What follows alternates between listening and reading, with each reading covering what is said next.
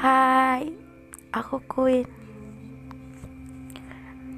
Um, jujur, aku sering kali takut pada setiap kisah yang ku bangun dengan pertanyaan-pertanyaan yang memenuhi kepalaku. Bagaimana akhirnya? Sad ending kah? Atau happy ending kah? Sampai pada akhirnya Semua itu kejadian beneran. Dan tertawa Tidak percaya jadi penghibur hati yang sebenarnya. Minta diperjuangkan sekali lagi.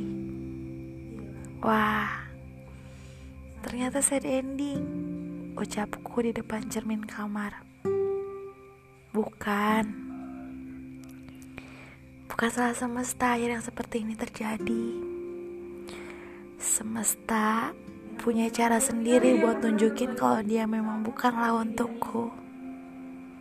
So, for myself, even a good ending, of course the journey must also be a good. Karena dengan itulah sad ending mungkin tidak akan terjadi. Tapi kalau akhirnya tetap terjadi, ya tidak ada yang lebih baik dari mengikhlaskannya. Enggak apa-apa. Karena tidak semua cerita mesti memiliki akhir yang baik. Bukan begitu.